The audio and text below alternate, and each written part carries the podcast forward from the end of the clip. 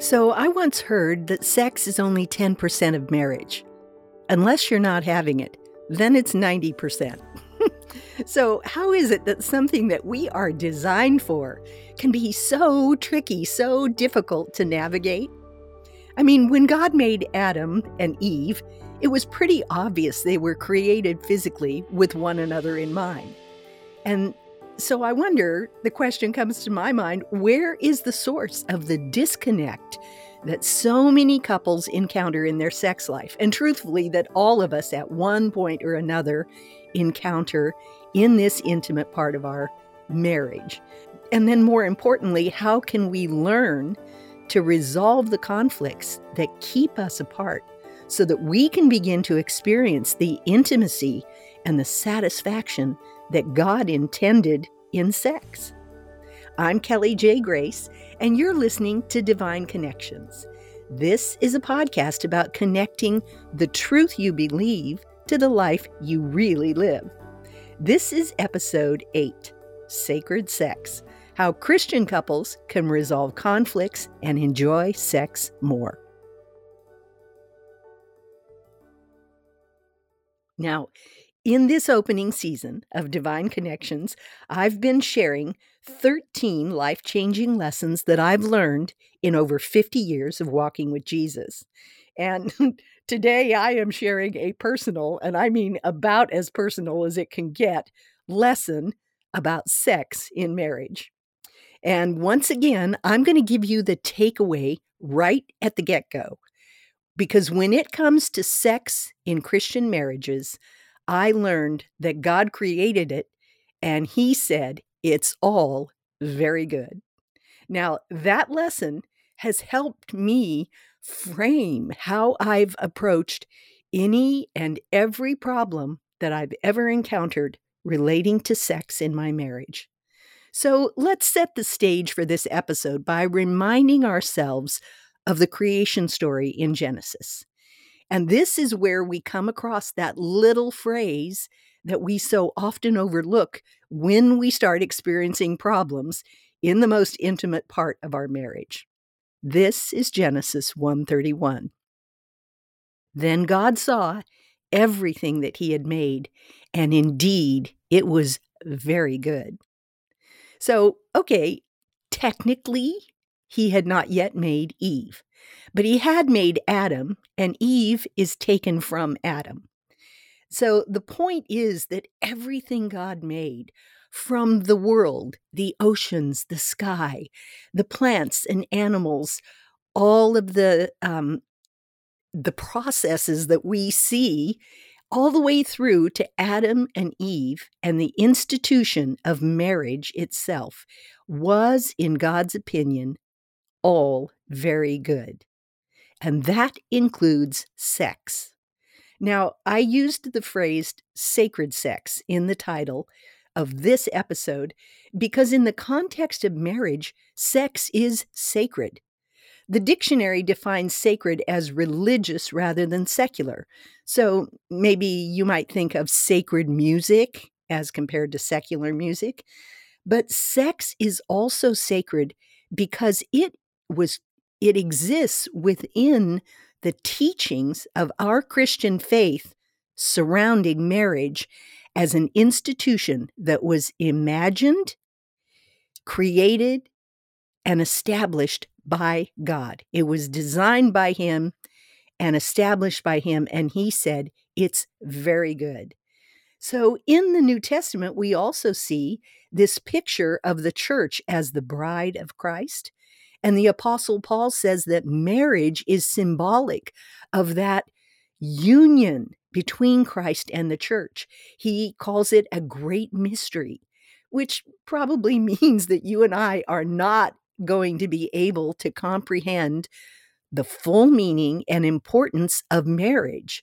But we should acknowledge, at the very minimum, that it was God's idea and that he included sex as one of the defining components of marriage. And in fact, sex is central to that mysterious process of the two becoming one. Now, I want to inject a little disclaimer here at the very beginning. This is a podcast. This is not an in depth marriage counseling session. We cannot explore here all of the possible baggage or damage or wrong beliefs that two people can bring into a marriage that could actually short circuit what God intended for them to experience. But today we can, in this episode, look at a few basic biblical principles and then some very common, in fact, the most common um, conflicts that come up in Christian marriages surrounding sex. And I want us to let the scriptures guide us toward resolving those confl- conflicts. Excuse me. Um, once again, the title of this podcast is Divine Connections, and my goal is to help us connect the truth we believe from the Word of God to the lives we actually live day in and day out that are supposed to glorify God, that are supposed to be examples of what happens when His Word comes in and brings light and life into our daily lives and helps conform us and the way we live to Christ. So, in this intimate area of sex in marriage, I know it can wig us out a little bit to think about it as spiritual, as sacred, but it is. So, I want to talk about the three most common areas of conflict around sex and how we might resolve those. So the first is across the board frequency, how often you're going to have sex. The next is the unresolved offenses that happen in a marriage that affect sex, frequency, and all the rest. And the last is one that I call selfish sex. Now, before we get very far, I want to point out two books that I highly recommend. And in fact, on my website, um, I have a post called Sex Super Glue for Your Marriage. And you'll find these two books both referenced in that at kellyjgrace.com. So the two books, um, you're going to find in these two books that they both contain a lot of information that can help you if you've experienced either medical issues or a psychological problem that's disrupting the normal sexual relationship in marriage. Um, so you'll find those referenced in, uh, as I said, in that blog post, Sex Super Glue for Your Marriage, and that's at kellyjgrace.com. Okay, so let's go back to these three common conflicts. So frequency gets the most attention, but I've discovered over my years of ministering to Christian women that it's not quite as straightforward as just women not having as much interest in sex or having a lower sex drive, libido. Because as the conversations with women would progress, other issues kind of percolated up. And I I came to believe that I think it's those issues that are really what are dousing the flames of sexual desire for many, many Christian women. And so I want to talk about some of those. And the first is just unresolved offenses. So, what is that? What are they?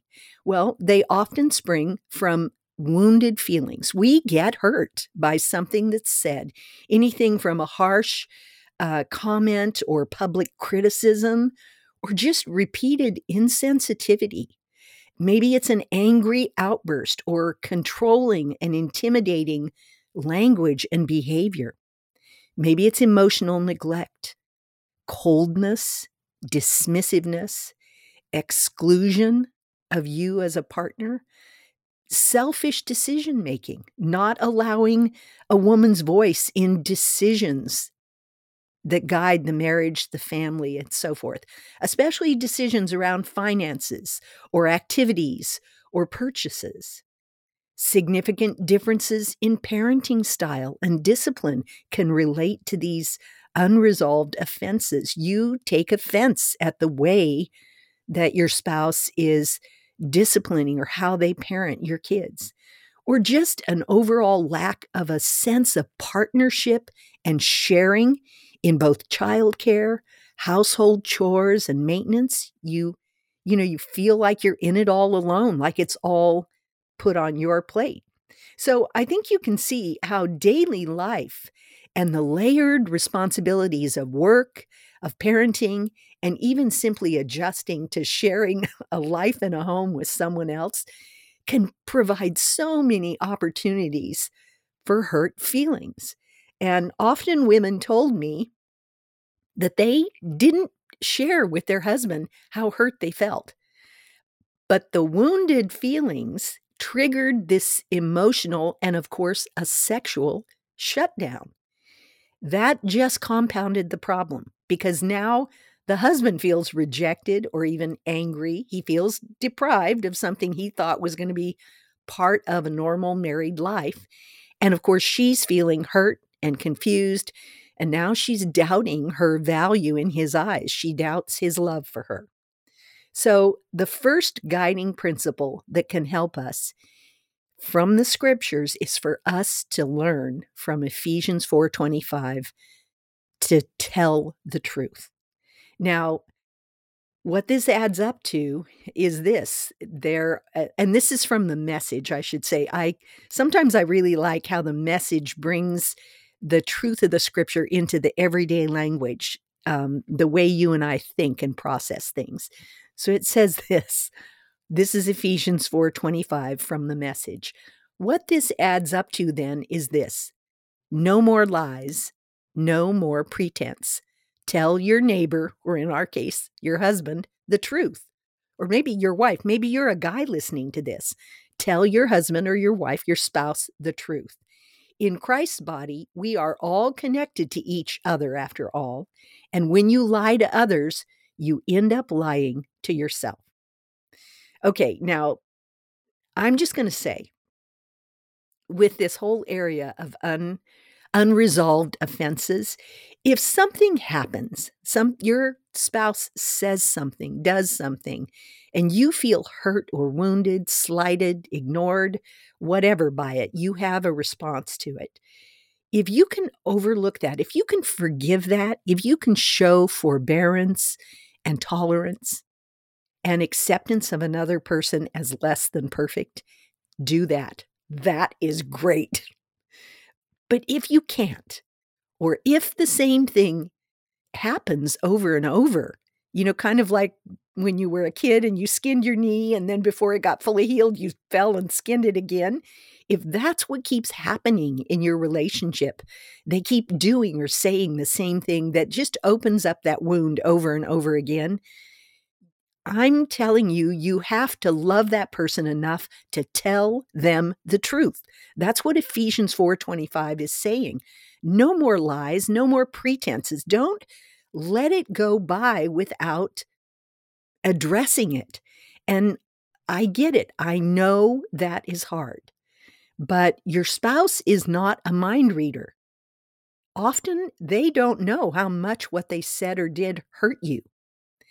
And they obviously don't know that there's ongoing damage being done. It's eroding your relationship. So go and tell them their offense. You know, in Matthew 18 15, it says, If your brother sins against you, go tell him his fault between you and him alone. And if he listens to you, you've gained your brother. Now, that's, you know, for us as Christians, how we ought to be in our relationships with one another. How much more does that truth apply to a Christian couple? To a Christian inside marriage, we owe it to one another that when we are hurt and wounded, we go and say something. If we can't get over it, then we're going to have to deal with it. That's the obligation. So you have to be loving enough to give them a chance to fix things, or Satan will take advantage of the situation and he will drive a wedge between the two of you. Now, I want you to listen. This is Ephesians 4, uh, let's see, 26 to 32. It says, And don't let uh, don't sin by letting anger control you. Don't let the sun go down while you're still angry, for anger gives a foothold to the devil.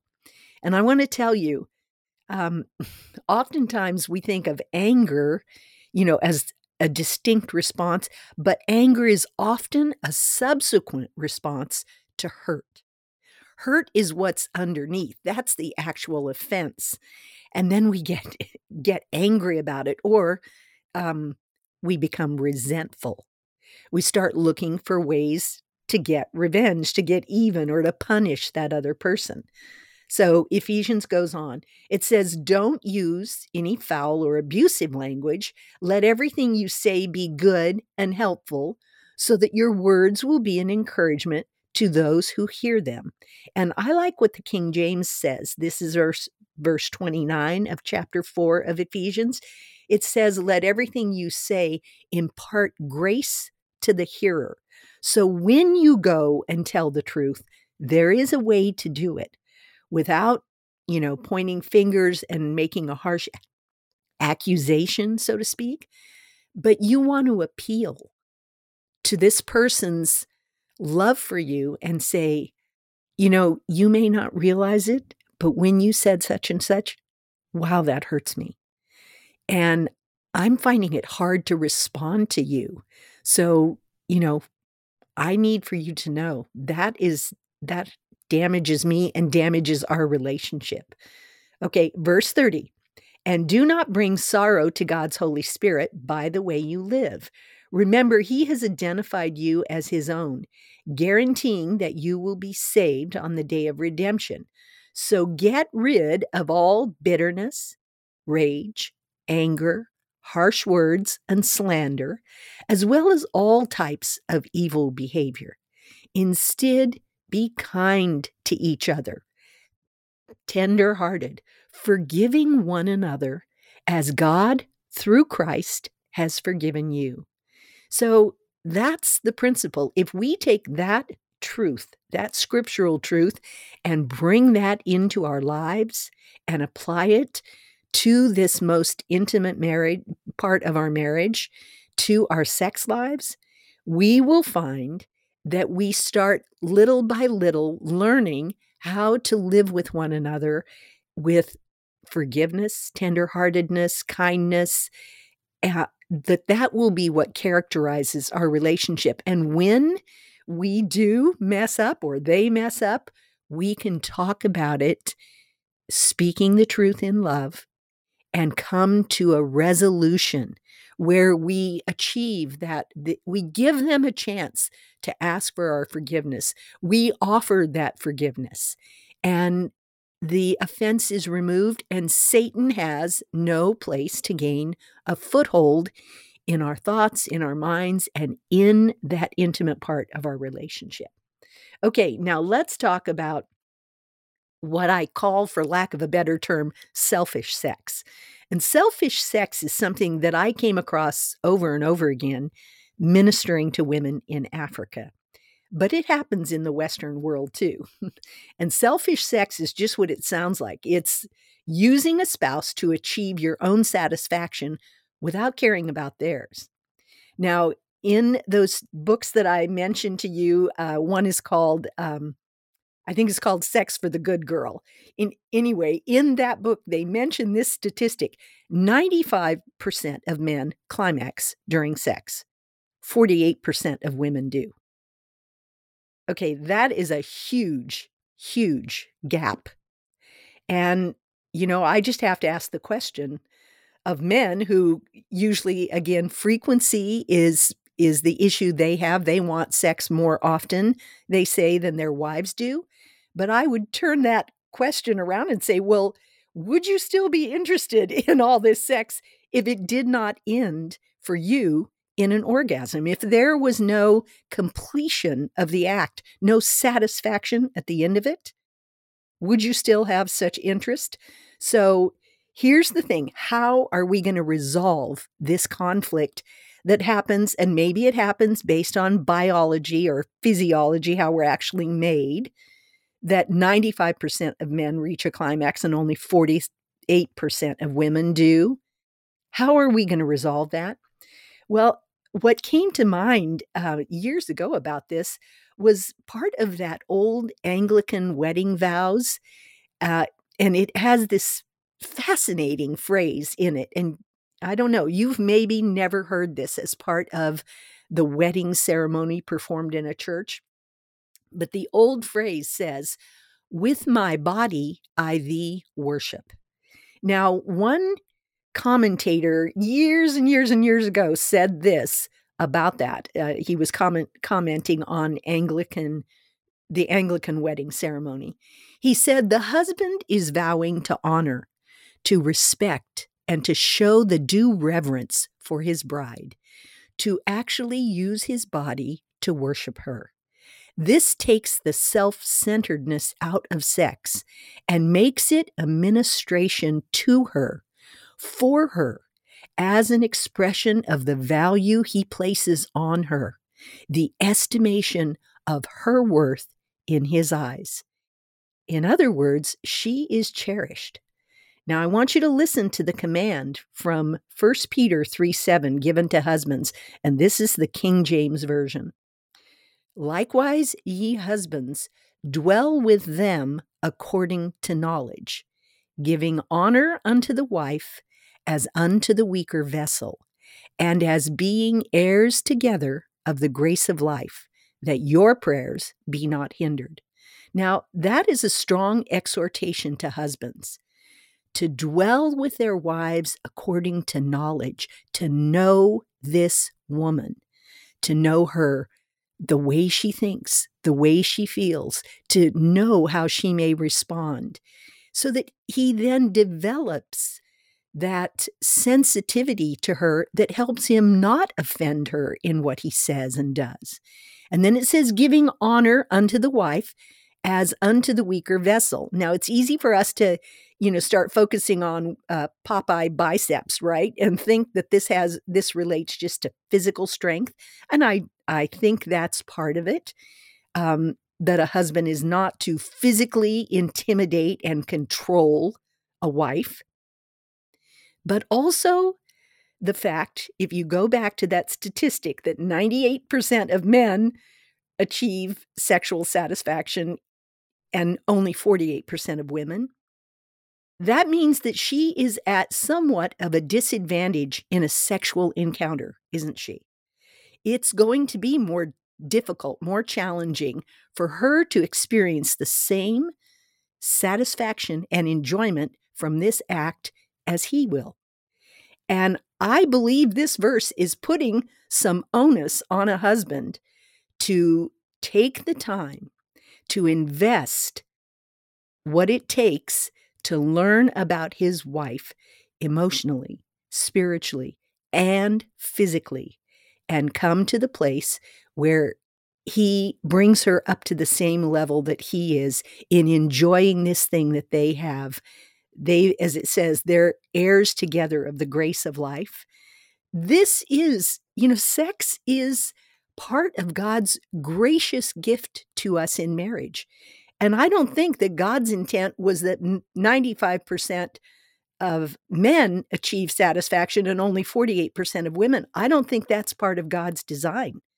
I think that the maybe the difficulty and the challenge that we women face is actually something that can work in our favor in marriage. So let's talk about this. Dwell with her according to knowledge. Well, let me ask you, if you're a woman, a wife listening to this, how can you help your husband to know you better? Well, I go back to Ephesians 4:25. Tell him the truth. Tell him how you feel about his words, about his actions, about his lovemaking. Now, season your words with grace you're not, I mean, in the midst of a sexual encounter is not the time to berate this guy. It's the time to gently and lovingly help lead him to making love to you and with you. So, you know, help him to know you and to love you well. again, if you don't climax as easily or as quickly as he does, you're going to have to help him discover how to use his body to worship you, as the old Anglican vow puts it. Now, that's a challenge that I'm giving to you. We can sit around and bemoan the condition, or we can take some action and do something about it. So I'm going to say, give the guy a break, okay? Help him out. If there's an offense that's caused you to keep saying no to him, you're in a way, you're cutting off your nose to spite your face. Sex, again, is part of what God says indeed is very good. You need to learn how to handle those offenses and learn to forgive more, but also learn to go and tell him if if there's a barrier that's been erected emotionally because it's going to flow over into the sexual realm and become a barrier there. So, again, let's drop back into Genesis, and this time Genesis 2 24 and 25, because this is another principle around resolving the conflicts that happen in in within marriage and especially in the realm of our sexual uh, life together Therefore shall a man leave his father and mother and hold fast to his wife, or cleave to her, and they shall become one flesh. And the man and his wife were both naked and were not ashamed. Okay, they were both naked and not ashamed. If you want to enjoy sex with your spouse, you're going to have to get over being shy about describing what you like in bed. This isn't just about taking your clothes off. This is about telling the truth about what you enjoy and what you don't enjoy, what turns you on and what turns you off. And once again, those books that I mentioned go into a great deal of detail about how you can make this fun and playful. But the bottom line is that none of us are mind readers. We need to speak up. You should be asking, if you're the wife, ask him what he likes. I want you to commit to charting a path to joint satisfaction, that both of you will find satisfaction in your sexual life together. Now, I believe, I really do believe that most husbands want to please their wives. Most men find that a turn on. Um, so I want you to tell him the truth. You need to tell him what curls your toes. You need to explore and experiment and talk your way to a better experience for both of you. And I promise you, you will be glad you did. And, you know, the beauty of nighttime is you can have candlelight or low light, and all of your blushing from trying to tell him things is not going to be it's not going to be as embarrassing as you think. And once you hurdle that, you know, I think we're going to find that many of these issues around frequency, which I told you has been, uh, is typically the most reported conflict that couples have in regards to sex. But the truth is, getting on the same wavelength is going to be tricky. So, I mean, I want you to think about it this way excuse me. Like, for example, are you always hungry when he's hungry? How about sleepy? Are, are you always sleepy when he's sleepy? Of course not. I mean, that's ridiculous. And let's have a little bonus here because a woman's sex drive, her libido, is tied to her menstrual cycle. You know, that's it's just that it is a cycle. It's not a consistent um, static factor in her day to day life. But, you know, men, they don't cycle the way we do. Their libidos remain pretty much consistent all month long. So, how are you two going to get in sync and stay in sync? Well, again, talking is your best friend here. If you've resolved any issues over hurt feelings, and you've begun a conversation about what you need from him so that you can fully enjoy this and you can ultimately reach a climax. In other words, w- that the two of you are both sexually satisfied by the end of any lovemaking, then the two of you are going to get closer and closer to finding a rhythm that works for both of you. You know, sex is like anything else. It can become a habit. It's not not just what a couple does in bed, but how often they choose to do it begins to form a pattern with the rest of our life. Now, here's a little true confession time. the more my husband and I has have sex, the more I was interested in having sex. So you've probably heard that average is 1.2 times per week. Well, let me ask you, do you want to just be average? The two of you get to decide. Okay, you'd get to decide on frequency. But the thing is, I would urge that both of you decide, that both of you come to a place where you're happy with the interaction. Both of you are free, feel fully free to initiate sex, and both of you are pretty willing to enter in, even if it hadn't been your idea, because you know in the end it's going to be enjoyable for both of you. So, enough said about that. Okay. But I want to mention an old article that I happened to read in a hair salon years ago in a Cosmo magazine. Because where else would you read Cosmo, right? and then, oddly enough, the same kind of information popped up when I was doing my research for that blog post on sex in marriage on, of all places, WebMD. Now, the Cosmo article described an experiment that one wife decided to try. She decided she would have sex with her husband for seven nights in a row just to see how she would feel about him and about sex at the end of the week. And her own response shocked her. She said by the third night, she experienced multiple orgasms and she also felt afterwards so much closer to her husband emotionally as she snuggled in with him. And then came Friday night when they were meeting friends at a restaurant for dinner. Her husband grasped her hand as they were crossing the street, and then he guided her into the restaurant with his hand at the small of her back. And he was talking and laughing with her as they reached the table where the friends they were meeting were already seated. And not very long after they got seated, the other woman said, Hey, let come on with me to the ladies' room. And as soon as they were away from the table, her friend grabbed her arm and said, What is with you two? You look like a couple that just fell madly in love last week, not like a couple in their 11th year of marriage. What is going on?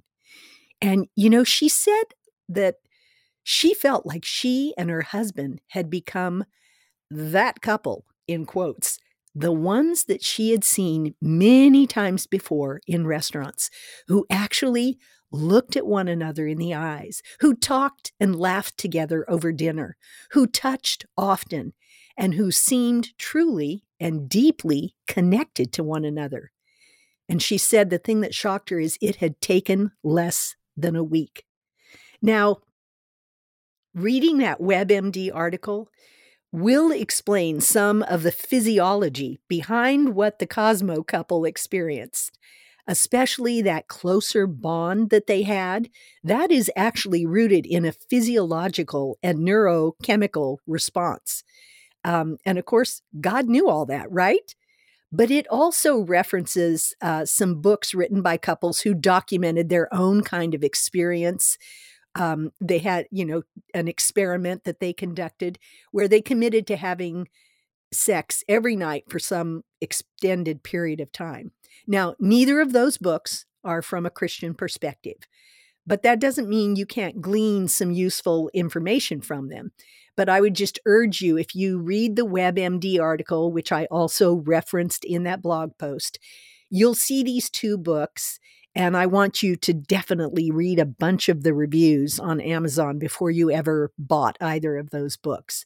So, really, I've shared all of this last information just simply to encourage you to think about what you may be missing out on in your marriage. I want to ask you are you deriving all of the emotional connection, the physical satisfaction, and that deep spiritual bond that God intended in marriage? You know, if not, I want to challenge you to make sure that you hold your sex life up to a few of the truths that I've mentioned in this episode, and that you'll let the Holy Spirit guide you even in this most intimate area of your life. So, just to review, first of all, God saw all that He created, and indeed, it was very good. Second, the man was to leave his father and mother and cleave to his wife, and they were to become one flesh. And third, the man and his wife were both naked and they were not ashamed. Now, I want to add one other scripture in this, and again, this is going to come from the message. This is 1 Corinthians 7 1 to 6. And in this passage of scripture, the Apostle Paul is actually responding to questions about marriage and about sex that he had received from the believers in Corinth. So, you know, this is not a modern day problem. As I said, human beings have a limited repertoire of behavior. So the problems that you and I encounter are super common to all people in all generations. I mean, maybe the Corinthians didn't have to deal with trying to get their kids off of, you know, social media or video games. But in terms of human relationships, they had the same issues that we have. So they had written to Paul with some questions, and here are his answers. He says, Now, getting down to the questions that you ask in your letter to me, first of all, is it a good thing to have sexual relations? Certainly, but only within a certain context. It's good for a man to have a wife and for a woman to have a husband. Sexual drives are strong, but marriage is strong enough to contain them and to provide for a balanced and fulfilling sexual life in a world of sexual disorder. The marriage bed must be a place of mutuality. The husband seeking to satisfy his wife, and the wife seeking to satisfy her husband. Marriage is not a place to stand up for your rights. Marriage is a decision to serve the other, whether in bed or out. Abstaining from sex is permissible for a period of time if you both agree to it, and if it's for the purposes of prayer and fasting, but only for such times. Then come back together again. Satan has an ingenious way of tempting us when we least expect it. I am not, understand, commanding these periods of abstinence. I'm only providing my best counsel if you should choose them. Now, in one of the books that I've mentioned a couple of times, it's called The Good Girl's Guide to Great Sex by Sheila Wray Gregoire.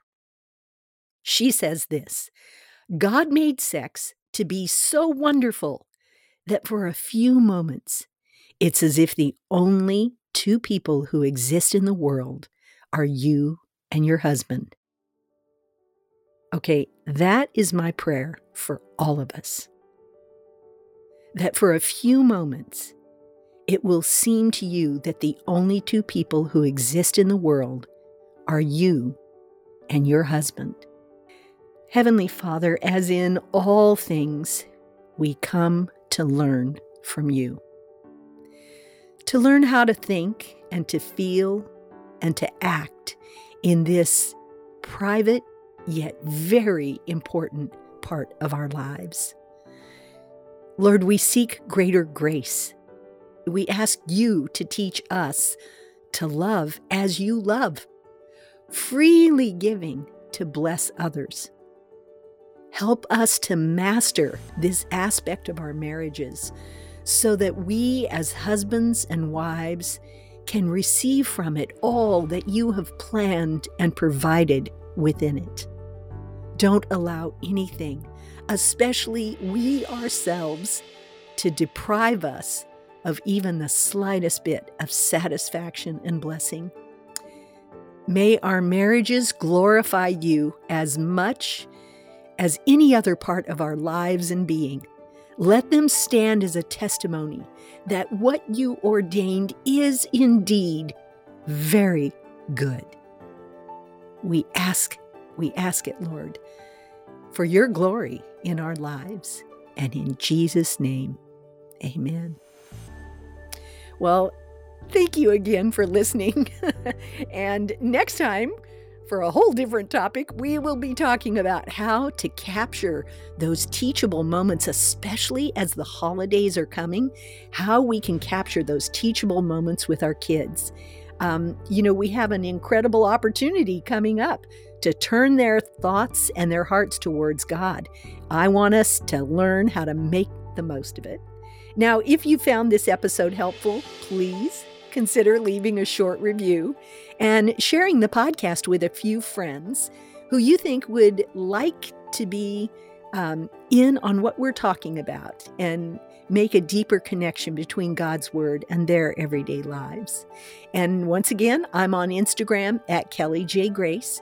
And for a great resource, 25 powerful tips for creating a better marriage now, you can visit kellyjgrace.com forward slash marriage. And you'll find that resource there. Well, again, thanks for listening, and I'll see you next time.